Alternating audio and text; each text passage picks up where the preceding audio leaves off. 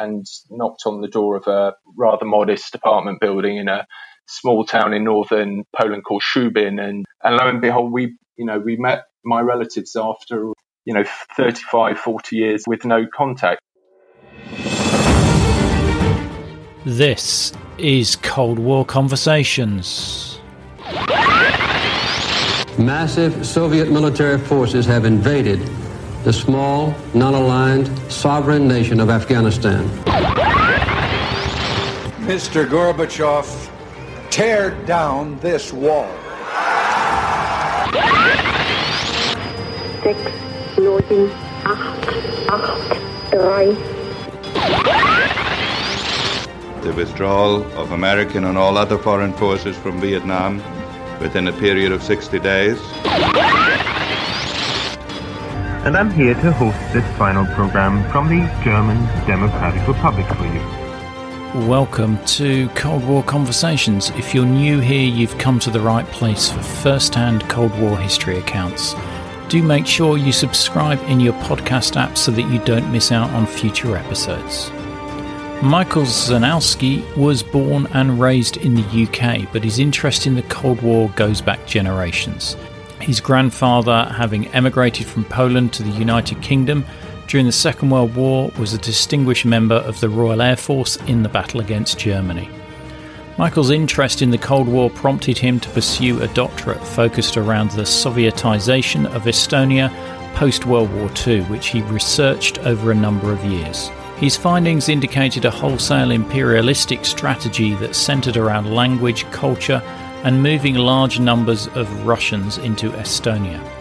However, his findings also demonstrate a great deal of Estonian resistance to these efforts, with the local population finding ways of celebrating their local culture and heritage through covert means.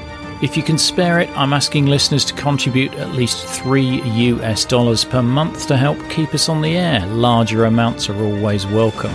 Plus, you get that sought after Cold War Conversations drinks coaster as a monthly financial supporter and you bask in the warm glow of knowing that you are helping to preserve Cold War history. Just go to coldwarconversations.com slash donate.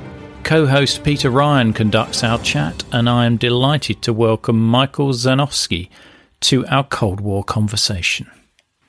I'd like to start out by asking you if you can explain what prompted your initial interest in the Cold War. Yeah, well, I, I guess in, in, many ways it was similar to a lot of kids growing up in the 80s, seeing the parades of Soviet soldiers in the, the May Day parades, seeing the, the celebrations of the October Revolution, um, knowing that there was a part of the continent on, on which I lived that was inaccessible. And it's always that fascination with the unknown.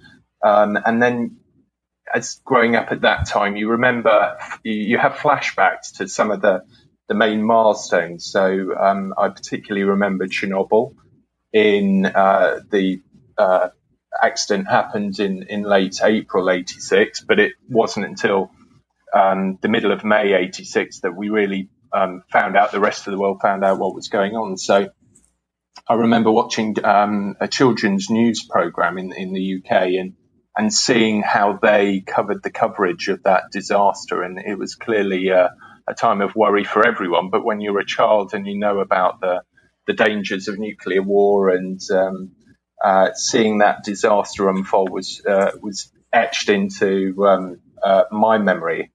And then as the, the decade progressed, I, I remember vividly um, the watching the the footage of the Berlin Wall come down, which was one of those moments where you know that that uh, that world is is suddenly going to change, and that that forbidden world, the, the Eastern Bloc, was um, was actually becoming um, was was was breaking down and would become part of our lives. And then I think on a personal level, um, I've got a, a, a, Polish surname Zdanowski, which is quite identifiably Polish. My grandfather came over to the UK during the Second World War as a fighter pilot and knowing that I had po- a Polish family that I could never see during the 80s was um, was one of those things that always kind of played on my mind. And um, knowing that you've got a, a, long lost family in a in a what was then a, an exotic country that um, you see glimpses of on, on TV. So I think the Cold War for me worked on a, a number of um, different levels. And then as I got older and um, became a student, uh, I, I, was fascinated by history and, and, then went on to study both Russian, Czech uh, at university, Czech, Russian and Czech languages, and then Russian and Soviet history, and, and consequently wrote um, a doctorate about the Estone, uh, the, the Russian speakers who um, uh, live in, in Estonia to this day.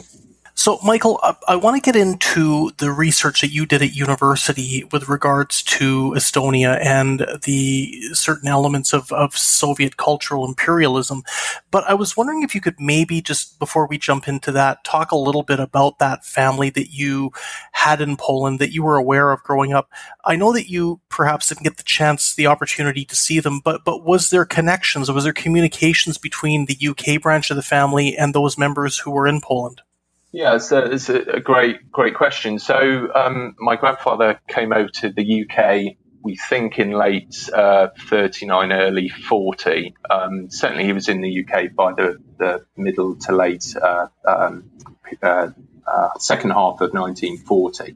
And he was um, a young Polish fighter pilot, and he consequently uh, flew for the, the RAF. Um, and uh, remained in RAF service until his death in the early 60s. And consequently, we uh, he was never able to go back to Poland because he was seen as um, uh, a threat to the Polish state, like many of the, the, the, hundreds of thousands of Poles who came over to Britain um, in, in the early 1940s as part of the war effort, um, mainly being Polish Army, Polish Air Force.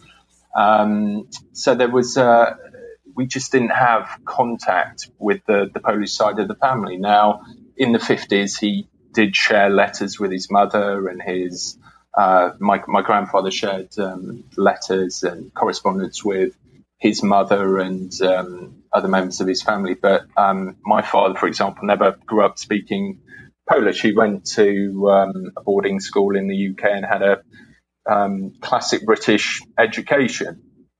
And so consequently, those links with the family in Poland were pretty, um, pretty much lost for the best part of 30, 35 years. I think my aunt went to uh, Poland in the, the mid 60s, I think 65, 66, and actually met some of the Polish family, but it was a very strange experience because she had to go from West, had to go to Berlin first and then get on a train in East Berlin and go to Poland. But throughout the whole of her time in Poland, and it was only a few days, she was followed around by a minder. So you think about the uh, strangeness of that experience, seeing your uh, close relatives who you've never met before, um, but have perhaps had some contact in, in the past, and then having a, effectively a, a non-family member act as chaperone throughout the whole of that time was a a very strange um, experience. I remember my aunt talking about that. Uh, and uh, so consequently, we didn't have any contact with the Polish family really until n- the late 90s. And um, I asked my aunt if we had any uh, links to the um, Polish family. And she said, well, all I've got really is a couple of addresses. And there'd been no correspondence for about 30 years. And uh, consequently, I, I I planned a trip to, to Poland. I was 18, 19 back then.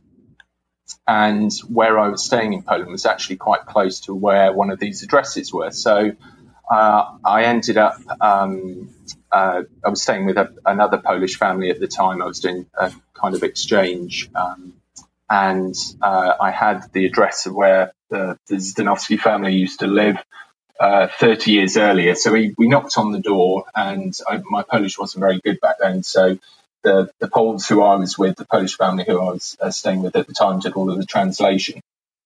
And they said, well, the, the, your family doesn't live here anymore, but we think they live in a, a village about 10 kilometers away. So um, we uh, got the uh, address, the new address, uh, and knocked on the door of a, a rather modest apartment building in a small town in northern Poland called Szubin, and um, and lo and behold, we you know we met um, my relatives after um, you know, 35, 40 years of uh, with no contact. So it was um, it was quite interesting. And then you know I've remained in contact with them ever ever since. And um, uh, and the, the, amazing thing is that um, they they'd also uh, at one point one of one member of the family had come to the UK in the mid 90s with an address of where they thought we were living and had tried to find us. So it kind of was it was it was a wonderful story and um, a really nice way of, of showing that you know families there is a way of that families continue to to try and keep in contact or, or overcome that, that gap of the, the Cold War. And, and after the, the, the, Berlin Wall came down and the systems changed, they were able to find themselves. And, and that pattern actually, I know, was repeated quite a, quite a few times. So um, uh, with uh, other people I know who I studied with and, and got to know. So um, so yeah, I, th- I, thought that was um, worth sharing.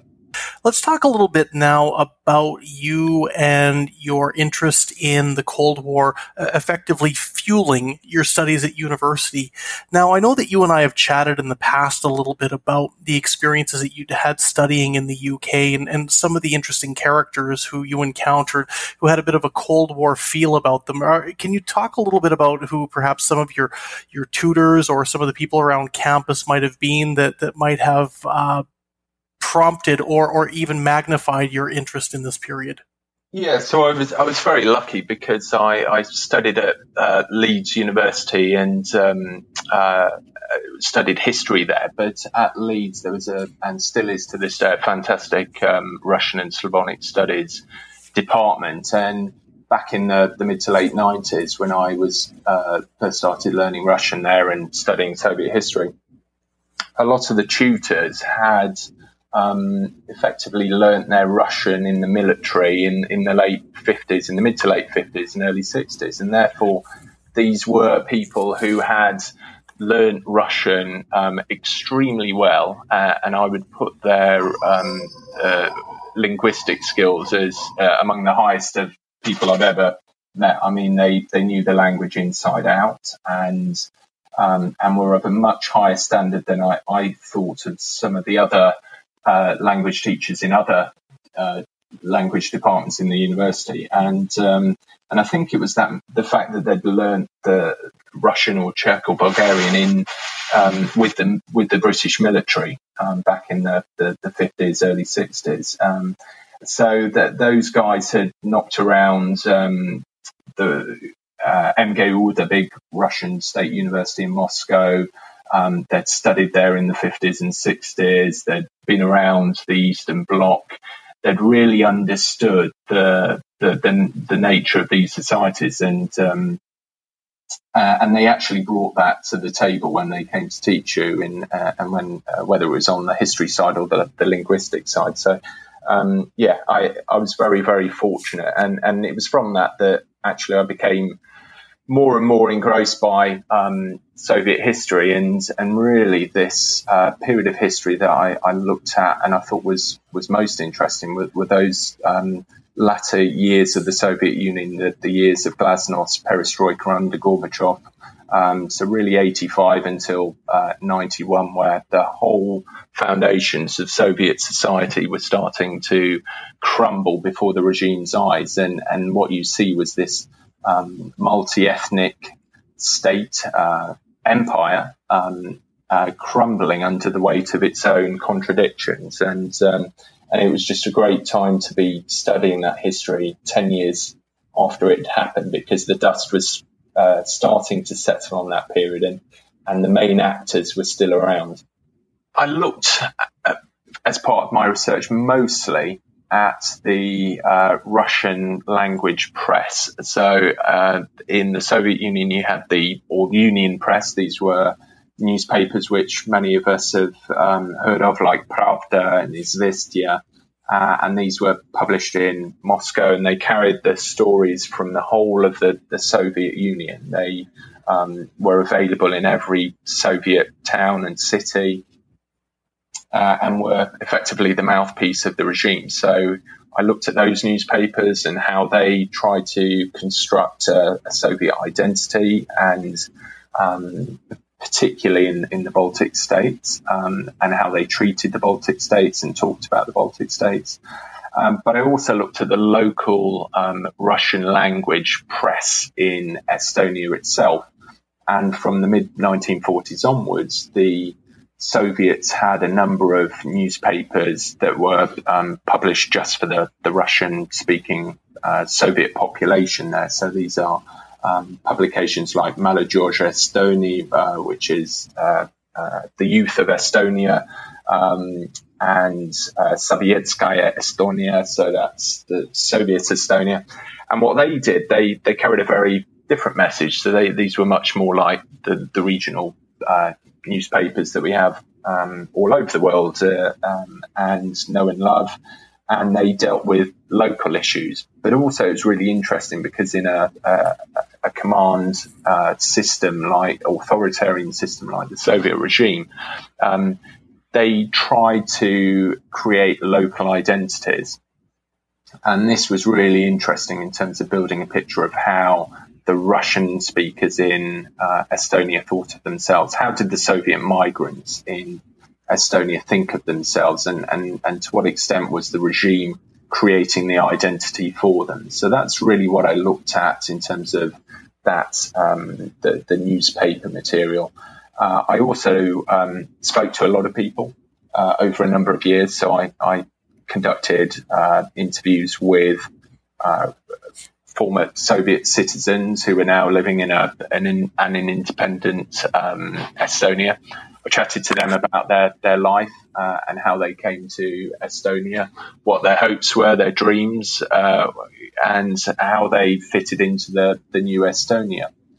Uh, so it, it, worked on quite a number of levels, and, and from this, I was able to build a what I think was a really good picture of the uh, Russian-speaking migrants who, who went to Estonia from the end of the Second World War and, until the collapse of the Soviet regime.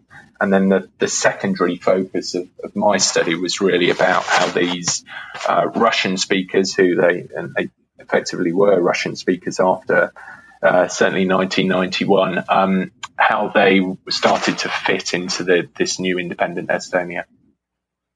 Interesting. Now, I'm curious about the individuals that would have come from Russia to Estonia, as you said, uh, from the Second World War onward.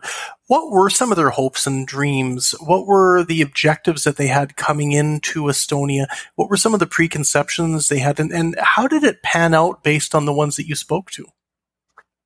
Yeah, so it was uh, like a lot of these um, issues in, in history when you start to dig down into it, it it's a complex picture of different layers. And um, from 1945, hundreds of thousands of Soviet migrants uh, went to the Baltic states to start new lives.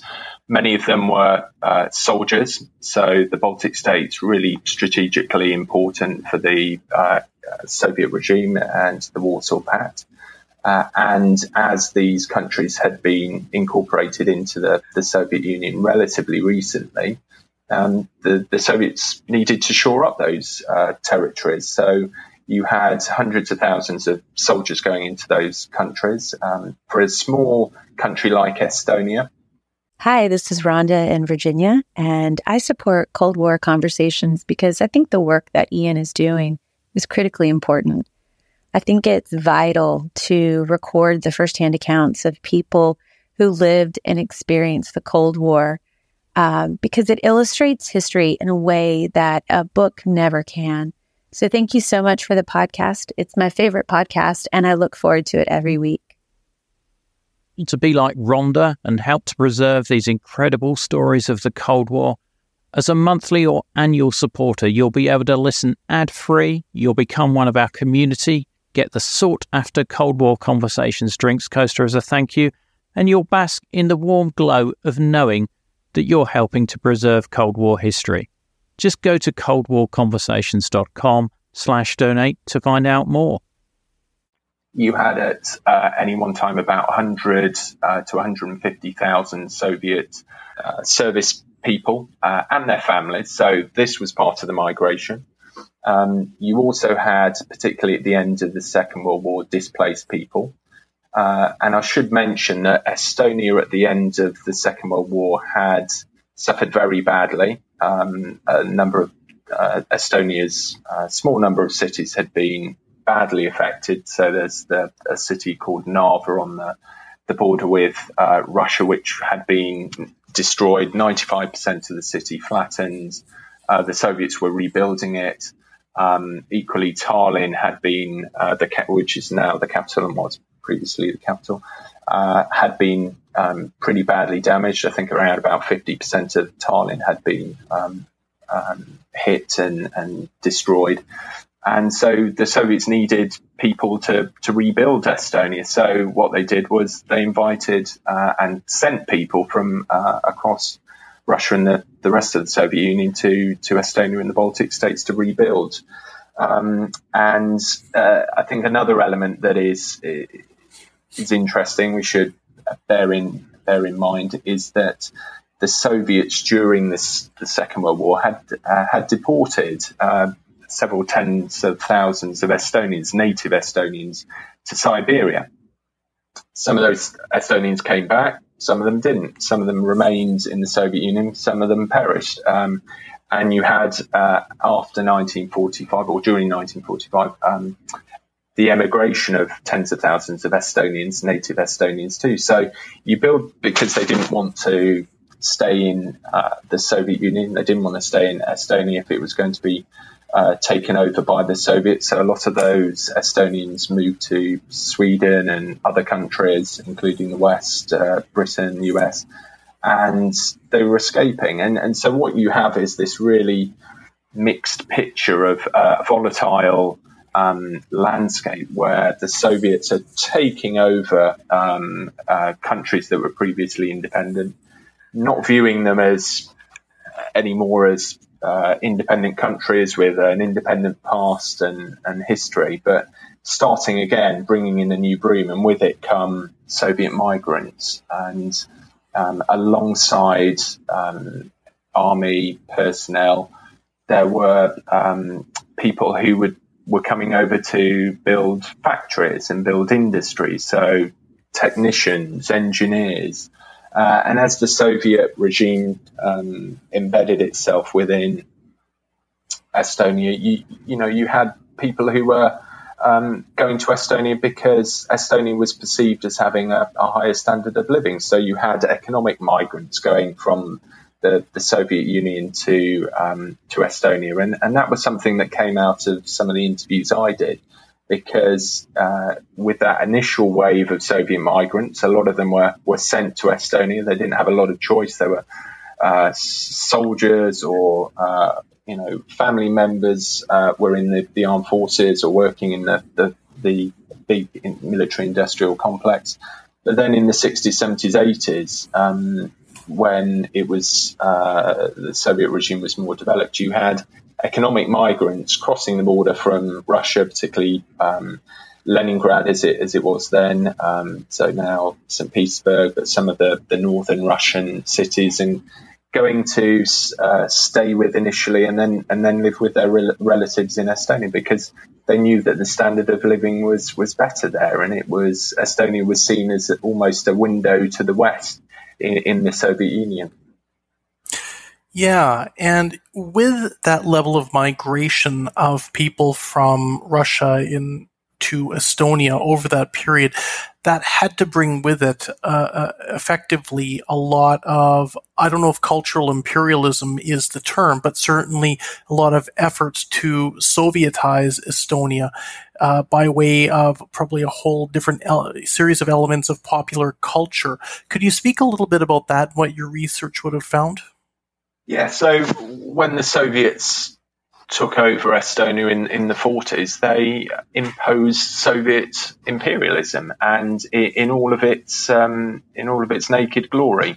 So there was no all of that cultural, diverse cultural life that the Estonians had pre-war was was gone. Um, there was the imposition of a, a Stalinist um, ideology, orthodoxy, Um, and then if you look at some of the um, pictures of Tallinn and uh, Vilnius and Riga in the uh, 40s, 50s, you, you see that. You see the pictures of the, the statues of Stalin going up, Stalin, Lenin. Um, you see the Soviet five pointed star going onto buildings.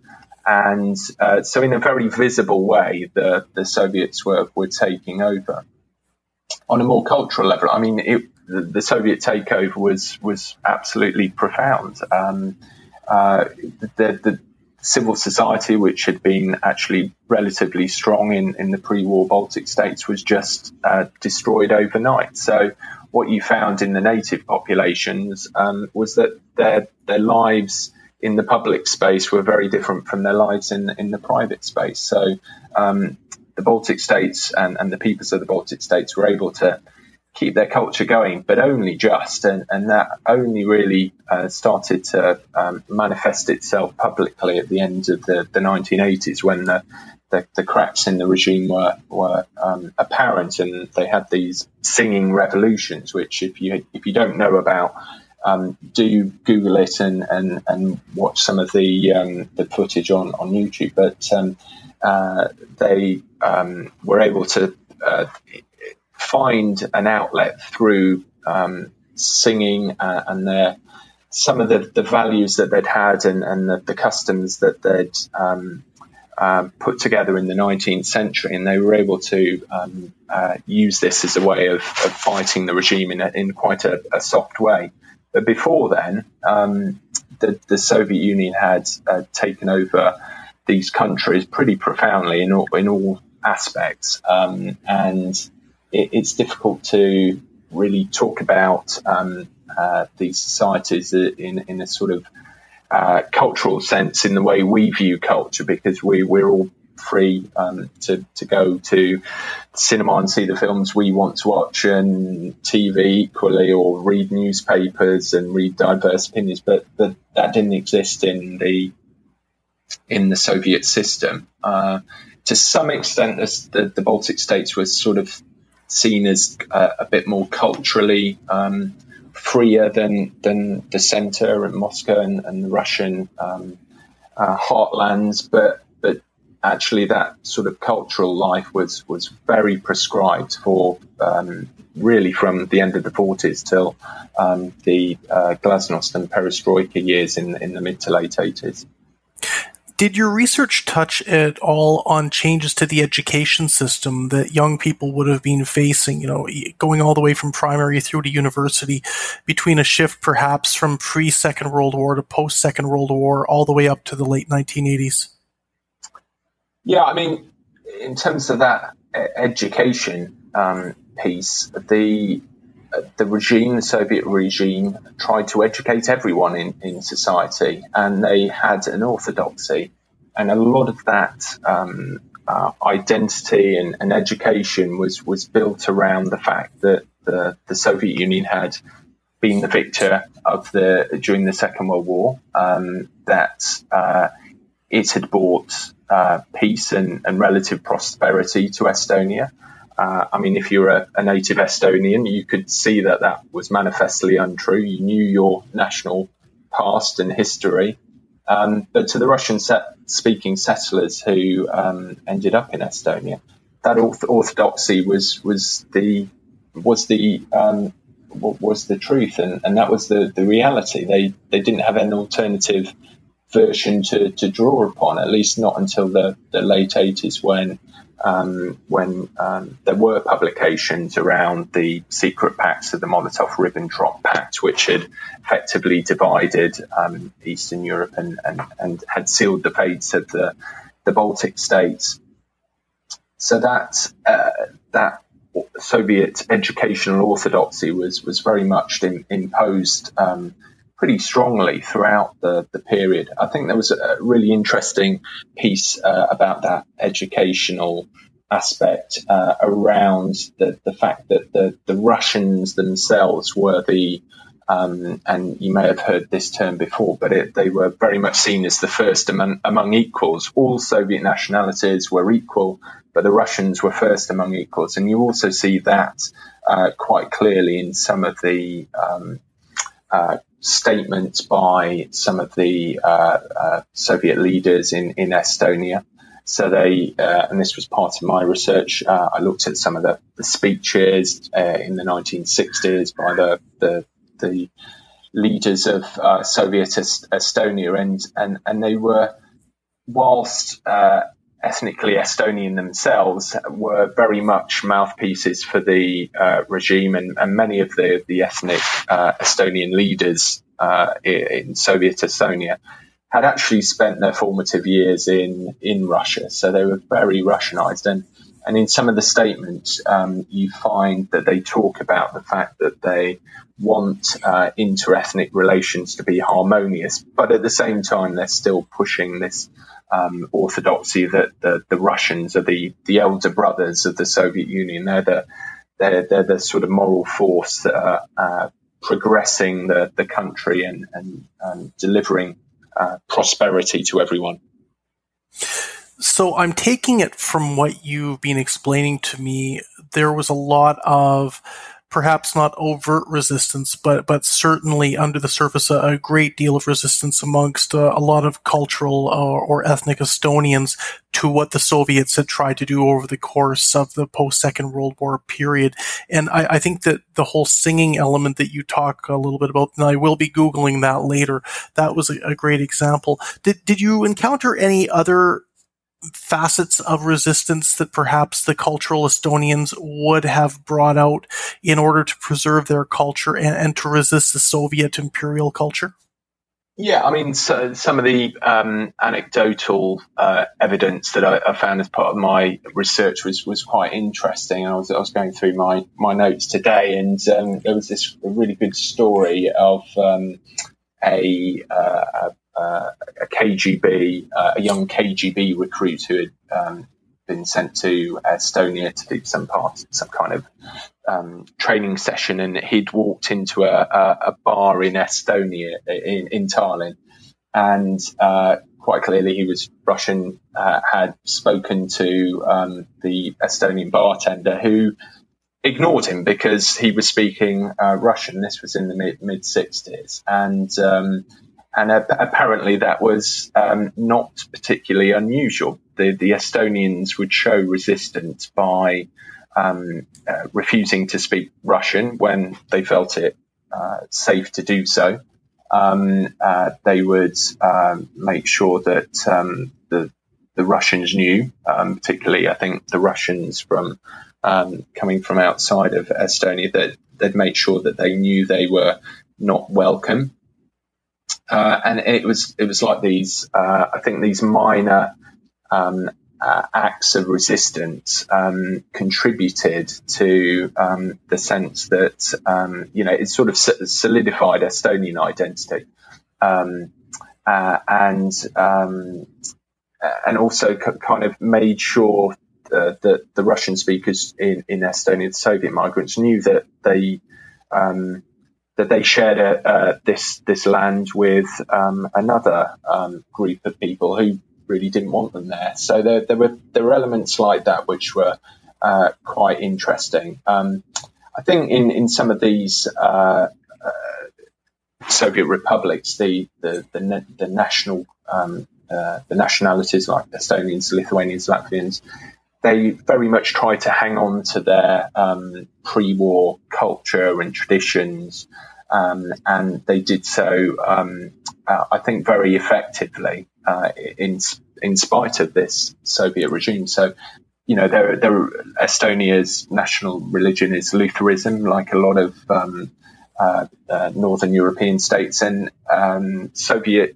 uh, uh, Soviet people who went to Estonia couldn't quite believe how many uh, the fact that the Lutheran churches or some Lutheran churches were still open in, in Estonia because in the, the Russian heartland, um, for the most part, uh, churches had been shut or some of them destroyed or turned into museums of atheism.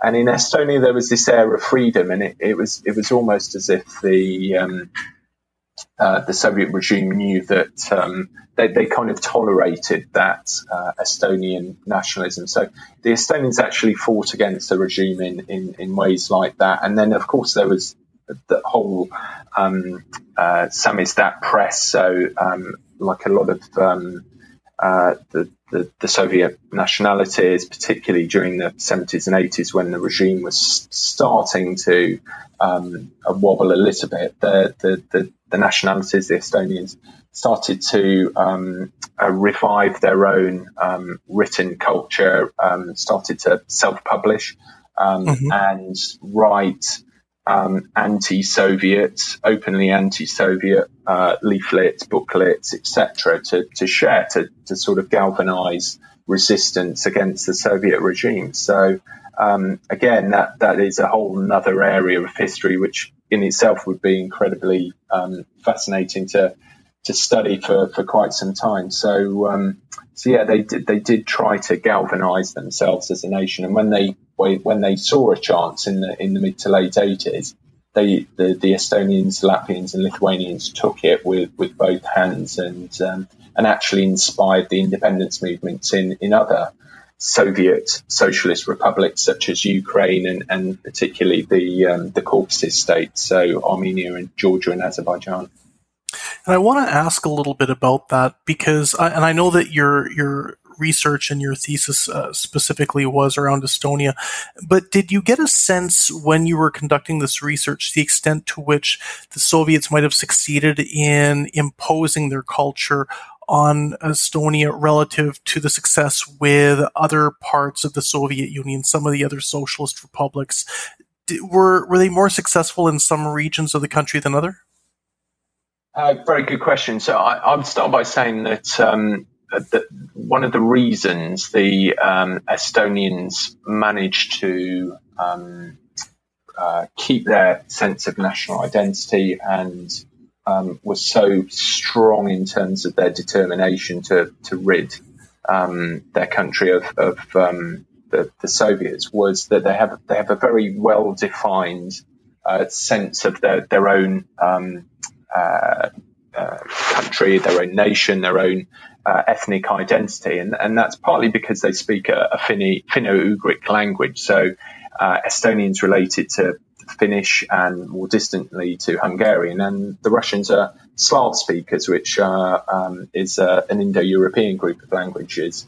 So the Russians who went to Estonia couldn't speak Estonian. Many of them didn't bother to la- learn Estonian. Estonian um, to uh, for an Indo-European speaker, so those of us who speak English, Russian, etc., is very difficult to learn with some very difficult sounds. So they, the, the, Estonians were as, as essentially um, uh, were able to keep their own sort of sense of uh, ethnic identity, and I think that la- linguistic point helped.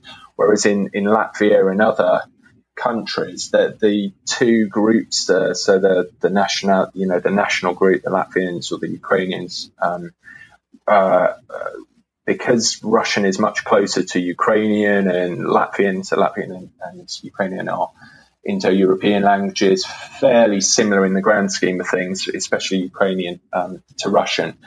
The, the, the populations mixed a lot more and in Estonia that that didn't really happen so much. So um, that again helped um, Estonia um, uh, keep its its own sense of um, identity. I think the other uh, element of play in Estonia is the fact that the Russians lived in in different, uh, largely in different towns and cities to the native Estonians. So we were talking a bit earlier about this military industrial complex. Well, um, a lot of the Russian speakers lived and, and continue to this day uh, to live in the northern towns of Estonia on the on the Baltic Sea coast. So towns, not just uh, the capital Tallinn, where the population is more mixed, very much uh, mixed. So there's lots of Russian speakers, but the majority are Estonian uh, Estonians. But they they generally live in separate parts of the city and that wasn't the case in a lot of other Soviet cities. And then in northern Estonia, you've got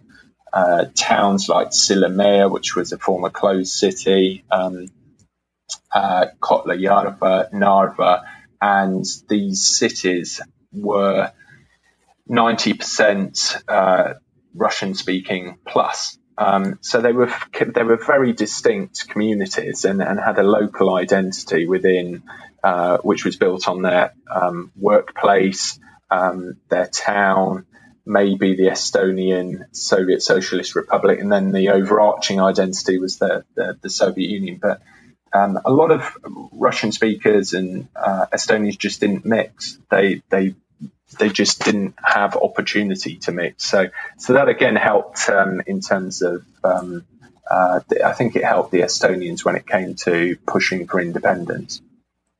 So, flipping this around a little bit, Michael, from the standpoint of Estonia, especially, I would say more in the late 70s and in the 80s up until the, the fall of communism in the East Bloc, to what extent was Western culture infiltrating into the country? I mean, we we saw huge advances in technology, huge advances in communications.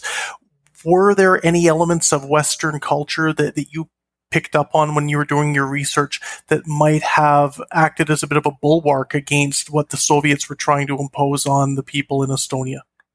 Yeah, so uh, that's a great question. So, putting aside uh, the fact that um, the Estonians, like the Latvians and Lithuanians, had memory of living in an independent, uh, European, Western oriented state, which was one of the main reasons why their independence movements were so strong. Um, there were re- other elements uh, of those countries that um, were uh, more, much more westernized and, and, uh, and they had much more contact with the, the West than, um, say, the Caucasus republics, for example. So Estonia is only, um, uh, I can't remember exactly, but it, it's tens of kilometers away from uh, Finland. So from the late, uh, mid to late 1960s, um, there was a regular ferry between Finland and, um, and Tallinn. And mm-hmm. then you had Finnish um, tourists, a lot of them presumably going over to um, Tallinn to experience the Soviet Union and, and um, going over there. And, and, and so there was this mixing. Uh, and of course, the, the, the Finns, as, as, just mentioned, speak a, a, language which is very similar to Estonian. So it's mutually intelli- intelligible on, on some level. Uh, and um, so you had that sort of mixing, and there was a bit of a uh, an idea of that um, Estonia was uh, had more contact. It was a bit freer. It, it um, the the native Estonians could watch Finnish TV and understand it, so they they had an idea of what was going on in the rest of the world. Um, but the Russian speakers didn't. Um, so again, that just shows you that division between the, the two populations. So, um, so that was definitely an element, and, and that lasted several several decades. Um, so yeah, I, I, think that was a, one of the main main points there. So to wrap up our discussion about the research that you conducted, and by the way, thank you. It's been absolutely fascinating.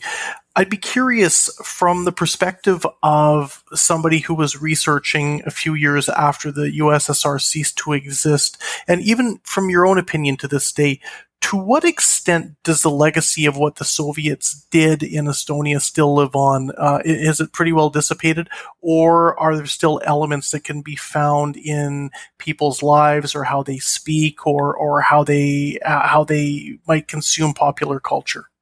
Yeah, I mean, the, the, the, biggest part of that is the fact that you've still got hundreds of thousands of Russian speakers in the Baltic states, and that is uh, a direct result of, of Soviet imperialism. Um, and those people who live there now um, are, are, the generations who followed those initial settlers in the, in the, the late 40s, 50s, 60s.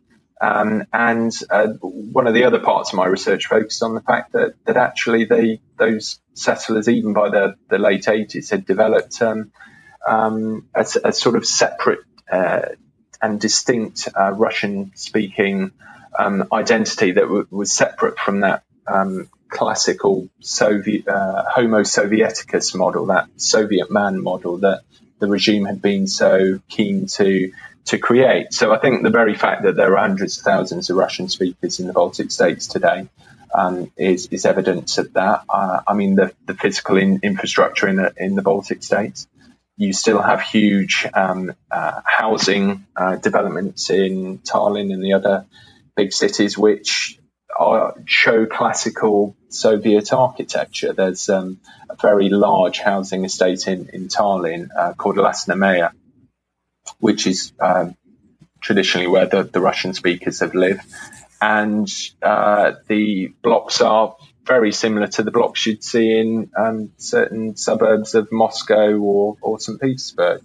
And then moving beyond that, you get glimpses. If you look in the right places, you can see, um, in particularly the Baltic, some of the Baltic capitals, you can see elements of the, the Soviet regime, the odd um, red star on top of a building, which they've left there for posterity, or some of the um, uh, uh, statues um, commemorating the um, the fallen during the Second World War, which um, and I don't, I don't, know if you remember, but in, in 2007 there was a big controversy because there was a, a, bronze, a statue of a bronze soldier, um, which uh, as bronze Soviet uh, soldier, which stood outside of the National Library in Estonia, and, and had done for, for decades. And mm-hmm. in 2007, the Estonian government, um, which views the um, Soviet forces as um, uh, not liberators, but as occupiers, they they moved the statue to um, outside of the, the centre of Tallinn, and it, it caused um, uh, a massive international um, dispute between Russia and Estonia, and and, and you saw um, the Russian reaction, which was um, uh, seen in a in a cyber attack on on Estonia.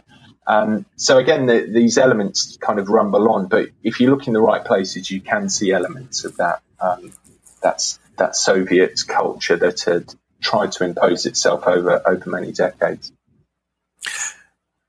Michael, we're going to move now to our rapid fire portion of the discussion. This is always a, a, fun one, and I know that this is one that you're going to do really well at.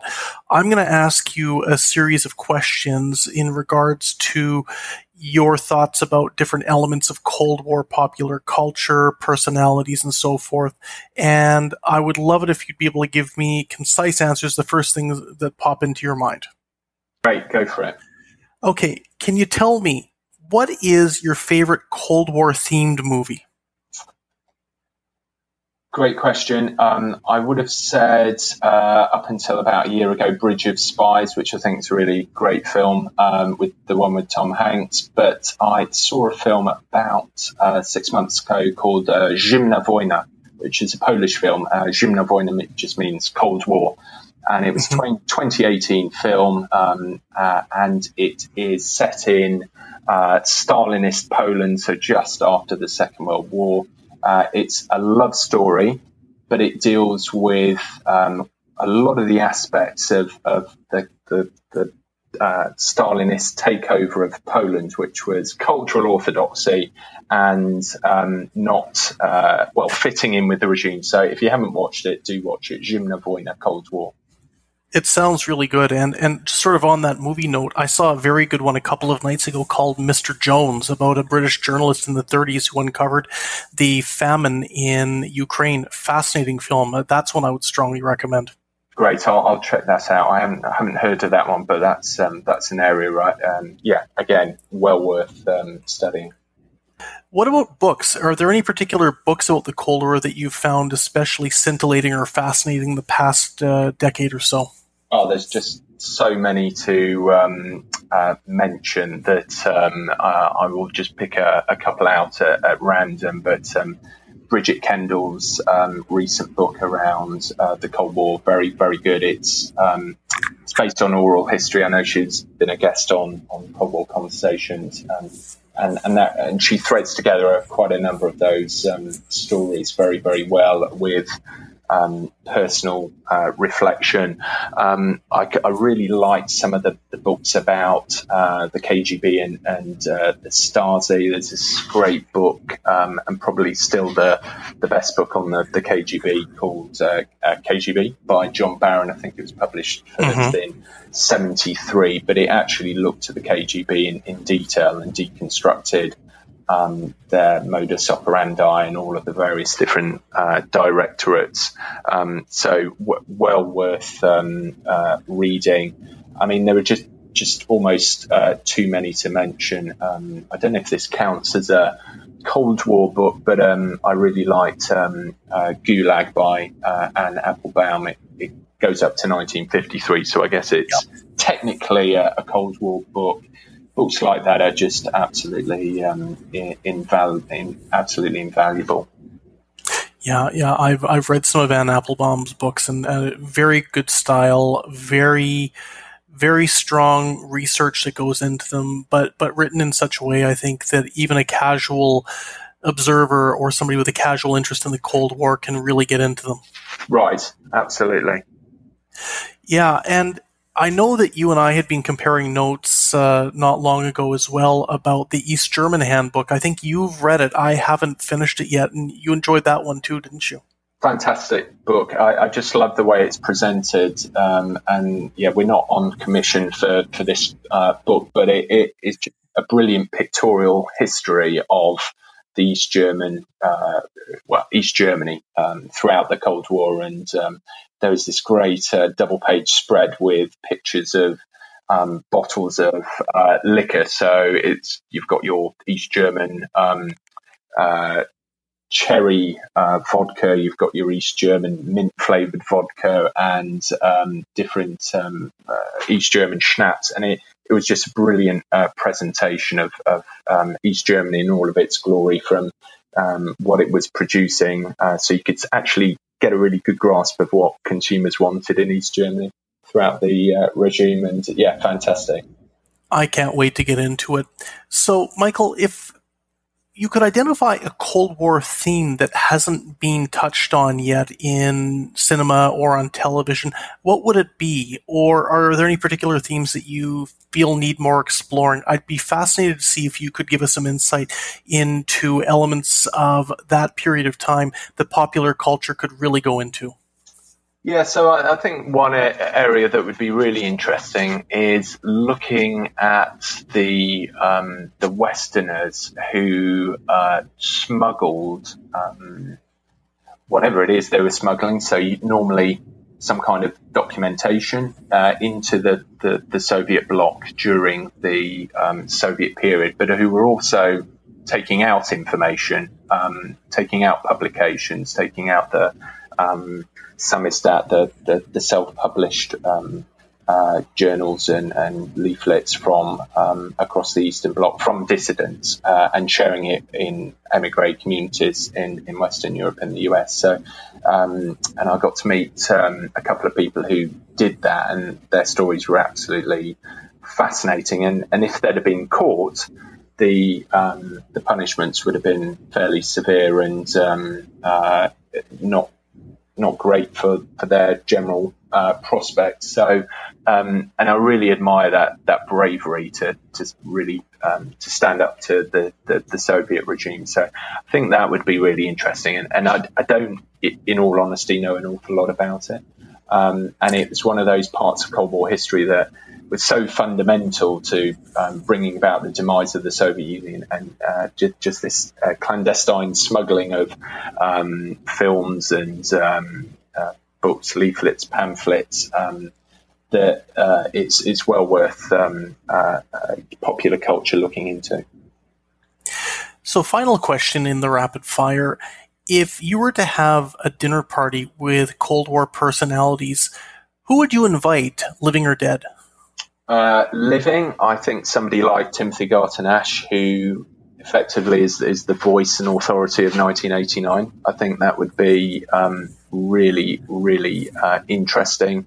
Uh, I think in terms of uh, dead, um, I'm going to put my head on the uh, line here and say someone like uh, Vyacheslav Molotov, who was part of um, Stalin's government for so long and actually um, was part of the, the Soviet regime almost from the, the beginning, certainly the, the, the mid to late 20s, uh, right until uh, his death in the early 80s. And he was um, uh, uh, an unavowed communist, believed in the system, had seen all of the Stalin years and, and then the subsequent uh, development and decline of the Soviet Union. So I think he would be pretty interesting to talk to. But then again, he was um, he was known as um, I think Iron Ass, so uh, he he was very um, uh, austere and difficult to get on with. So I'm not sure he'd be the best uh, dinner party guest, but but anyway, he would I'm sure have some fascinating uh,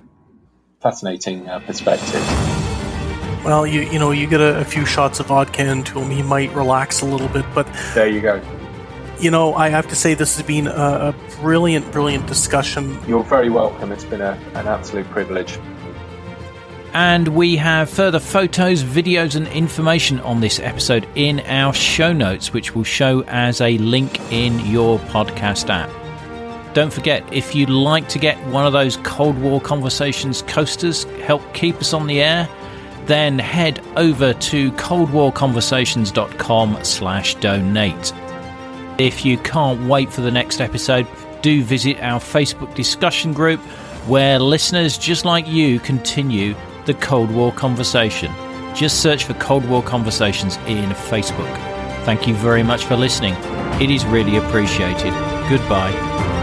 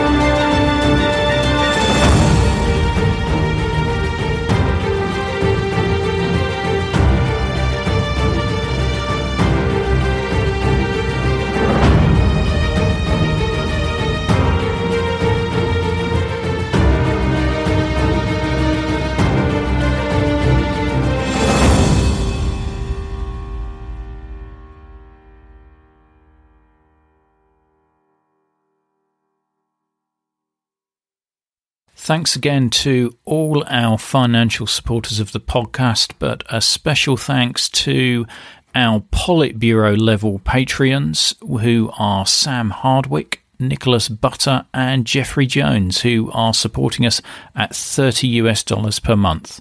Thank you.